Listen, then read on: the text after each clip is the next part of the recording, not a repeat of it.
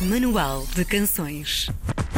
Ele é a prova mais do que provada de que a persistência dá frutos. Por vezes é preciso uma década, mas vale a pena. Já foi o Cavaleiro da Manhã no Festival da Canção de 2008 e hoje é o Menino da Praia, um álbum viagem por alguns dos seus territórios emocionais. Passeios à beira-mar, amores e desencanto, infâncias coloridas, florestas místicas e pássaros esvoaçantes. São os ingredientes secretos destas 12 melodias que sobreviveram a uma década de trabalho e empenho que nem a pandemia conseguiu travar. O disco saiu em outubro e é uma coprodução entre o nosso convidado e também Pedro Saraiva. No Manual de Canções de hoje, passeamos pela praia com Carlos Belo. Olá, bom dia. Bom dia, Carlos. Olá, bom dia, João e Karina. Olá. João, uh, Carlos, agora estava a chamar o João, isto às vezes acontece. Não, agora é o Carlos. De Cavaleiro da Manhã a Menino da Praia. Vamos lá saber, então, neste jogo, quem é quem um, neste percurso? Uh, bem, são, são de facto canções e conceitos diferentes que têm cerca de 12 anos de distância Ora bem. um do outro. é verdade. Como é que cresceste durante estes, estes 12 anos? Ou seja, onde é que nós vimos-te pela, pela primeira vez, pelo menos assim eh, no, no ecrã, em, em 2008? O que é que tu andaste a fazer durante estes tempos? Como é que tu cresceste enquanto artista, enquanto pessoa? Uh, olha, cresci muito nos bastidores, uh, em estúdio e na escola, acima de tudo. Portanto, Uhum. eu, eu após a minha participação no Festival RTP da Canção, um, entrei numa escola de jazz em, Uhum. em Lisboa e, e foi uma formação que, que foi super importante para mim. Um, eh, por acaso é, é muito curioso que desde miúdo, quando os meus pais perceberam que eu tinha este gosto música, por tentar eh, descobrir os acordes num, num pequeno teclado que tínhamos em casa, eles queriam-me de facto inscrever em aulas de música, mas eu desde miúdo sempre recusei isso. Porquê? Só muito mais, eh, só muito mais tarde percebi que eu não queria, naquela época, Sim. contaminar com regras escolares aquele Ah. gosto e, e aquele fascínio de descobrir criativamente a música por mim próprio. Era rebeldia musical. É um bocadinho, só muito mais tarde, de facto, é que reconheci que, que, que- era uma, uma coisa fixe, não é? Aprender música para poder evoluir. E então, eh, logo a seguir ao, ao- ao Festival da Canção, eh, fui para, para essa escola de, de jazz em Lisboa. Estive dois anos e foi, foi um período muito, muito bom para, para evoluir um pouco mais a nível musical. Eh, entretanto, eh, regresso ao Norte, em, começo a compor mais canções e depois, já um pouco mais tarde, em 2016, conheço então o Pedro Saraiva, cá no Porto, em, e a partir daí este, este disco começou a ganhar forma com as maquetes que eu já tinha. Tu nasceste num ano muito interessante, eh, em 1983. Foi mesmo ali naquele pico do melhor pop português que se fez no- nos anos 80. Foi muito rico. Tivemos Lena D'Água, tivemos António Variações e que são também algumas das tuas grandes referências. O que é que tem de tão especial, Carlos? É verdade, olha, hum, eu, eu, eu, eu não, eu acho que ainda estou a descobrir eh, eh, de facto eh, porque é que me tocam tanto. O António Variações tem, tem uma particularidade muito, muito interessante, ele é, ele é minhoto, não é? Sim. Era minhoto. Eh, Portanto, eu, eu acho que sempre senti um bocadinho essa ligação ah, pela verdade e pela forma de cantar até, porque apesar dele sempre ter sido um vanguardista, eu acho que a obra dele assenta sempre numa raiz que tem muito a ver com as tradições dele e com a origem dele, não é? A forma como foi criado. Um, e, e a Lena d'Água uh, tem uma doçura incrível e também me transporta para esse universo uh, de uma pop muito bem feita, não é? Com, com a grande parceria que ela tinha com, com o Luís Pedro Fonseca nos anos 80 e agora é uma felicidade também ela estar de volta com originais com outro Pedro, É não é? E- e- este grande Pedro Silva Martins, que, que para mim é provavelmente o melhor escritor de canções que nós temos eh, em Portugal atualmente.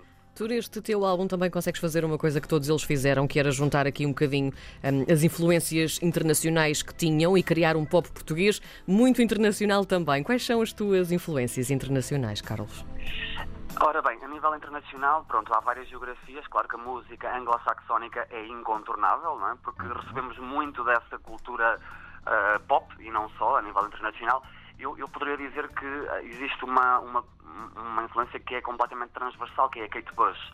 A obra dela é de facto fantástica para mim, é, é muito delicada e, e eu quando, aqui há uns anos, quando fui ouvir com mais com mais atenção, fiquei tão eh, fascinado que encomendei todos os CDs dela e, foi, e, e- e fiz assim um estudo sobre, sobre a obra dela, porque de facto um, amo mesmo de paixão a obra dela, mas um, com, com influências mais, mais recentes, também o Sufjan Stevens, já de outra geografia, Sim, sim. ou mesmo o Rufus Wainwright. Uh, que também se tem tornado um clássico ao longo dos anos. E depois, claro, incontornavelmente, uh, a nossa língua sem o Brasil não teria Claro. tanta da riqueza que tem hoje em dia. Portanto, uh, posso falar já a partir dos Legião Urbana, essa banda do rock, do, de punk ali do final dos anos 80. Acho que foi a banda que me, quis, que me fez querer, de facto, ser músico, pela verdade com que que, que eles sempre depositaram na, na língua portuguesa e depois, claro, o Chico Buarque, o, o, o Caetano Veloso, portanto, uma série de, de influências diferentes também do Brasil. Uhum. Tu falas das músicas deste teu disco como uma viagem pelos teus territórios emocionais. O- O que é que são estes territórios emocionais e, ou se calhar até que territórios são estes? Eu acho que as canções Olha, boa resposta. Muito bem, Carlos. A resposta teaser vai ouvir então. Fantástico, Vai adoro. ouvir. Vai ouvir. Mas pelo menos tenho de perguntar: se tu és o menino da praia, qual é a praia do menino? Ora bem, é, é a Praia do Ofir, portanto estamos a falar da Vila de Fão, ali no Conselho de Esposende, e, e, e é uma praia de facto que, a praia não só, portanto o Pinhal, temos ali a Foz do. Rio Cávado, e toda essa paisagem, seja qual for a estação do ano, não agora no inverno, mas seja qual for a a estação do ano, esse contacto com a natureza sempre me foi uma espécie de catalisador para, para entrar nesse mundo da criatividade, digamos assim. Basta-me pegar na bicicleta, ir passear e qualquer melodia ou frase melódica surgir-me na cabeça, eh, às vezes já com uma expressão, umas palavras, portanto, sempre foi uma porta de entrada para, para, para, para a criatividade. E, e por ser o primeiro disco, um álbum de estreia, eh, acho que, que, fe- que- que faz de facto sentido criar este universo um bocadinho dream pop, esta aventura minhota, para me apresentar às pessoas, pronto, um bocadinho da minha origem. O Pedro Saraiva também é, é bem conhecido de todos nós, da R-Sax, também eh, Saraiva mais recentemente. Como é que vocês se encontraram pelo caminho? Como é que aconteceu esta vontade de trabalhar em conjunto? Ah, eu fiz uma, uma, uma listinha de produtores que eu queria muito que escutassem as minhas, as minhas demos. Ahm, e, e quando de facto ah, consegui que o Pedro escutasse as minhas canções, percebemos que havia ali uma, uma grande empatia musical logo, logo, de- logo à partida. Ah, e, e foi fantástico depois eh, trabalhar com ele. Foi de facto uma grande sintonia. Ah, Ele tem re- também aquele toque de Midas do pop. Ele, ele tudo o que Sim. toca fica fantasticamente pop. Sim. O, o que é interessante em relação ao Pedro Saraiva, uma das coisas muito interessantes é o facto de ele ser muito atento a tudo aquilo que, que de bom vai saindo na pop e, e em territórios eh, à volta disso, a nível internacional. Portanto, ele está sempre muito atento à atualidade, em cima do, do acontecimento e também muito, muito receptivo a, hum, portanto, às, a- a- às ideias das pessoas com, com quem está a trabalhar. Portanto, foi de facto ali uma, uma parceria muito, muito interessante.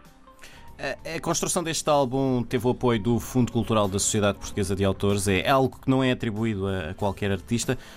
Como é que é o processo? Tiveste de fazer uma candidatura? Que atributos é que foram considerados para eh, teres este apoio? Sim, eh, portanto, eu eh, andei aqui um bocadinho à procura destes apoios. Também existe o da, GDA, que é, é mais, talvez até seja mais conhecido. Em relação à SPA, o que acontece é que este Fundo Cultural é principalmente destinado eh, a projetos de autores já consagrados, já com, com obra firmada e, e- reconhecida. Portanto, eh, fiz uma candidatura normalmente porque eh, eh, eles, a título excepcional, portanto, acabam por atribuir um- alguns apoios a novos autores quando acreditam no, no projeto, quando, quando acham que, que esses projetos, apesar de serem de novos autores, podem de facto ser um contributo a nível cultural. Ahm, eh, e, e pronto, e fiquei super contente quando, quando, quando de facto fui, fui também contemplado. Vamos lá saber uma coisa. Tu andaste nisto 10 anos para fazer um álbum e foste escolher justamente o ano da pandemia, 2020, para lançar este álbum. O que é que aconteceu aqui, Carlos Belo? Oh, oh, Karina, Este há risco. coisas- há- há- é assim, há coisas que não têm explicação. Mas o que acontece é que eu, eu, de facto este tempo todo. Foi de facto aqui uma, sei lá, foi como escalar um iceberg, eu nem sei. Sim.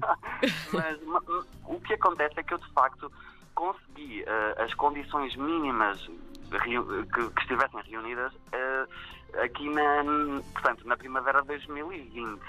Ora, nessa época estávamos todos em quarentena em casa. Pois. E então eu, como tantos outros artistas, e não só, e pessoas de várias áreas, com pequenos negócios ou, ou, ou, ou noutras, noutras áreas da vida, de facto ficamos aqui todos muito abalados. O, o que é que nós fazemos aos nossos projetos, não é? Sim. No meu caso, como eu já tinha as condições todas reunidas e como estas canções já eh, são sobreviventes de há tanto tempo, eu pensei, eu não posso esperar eternamente, eu não sei como é que vamos estar na primavera de 2021 ou, ou no Natal. Portanto, eh, o, que eu, o que eu de facto decidi foi, eu acredito que lançar este disco, mesmo numa época de pandemia, eh, pode, pode transmitir essa mensagem de esperança, esse raio de luz e essa liberdade que eu, que eu, que eu de facto quero, quero uh, transmitir com, com o disco, porque uh, o próprio título Menino da Praia é, tem muito a ver com esta imagem que eu tenho de uma criança que corre livre e que brinca livremente pela praia.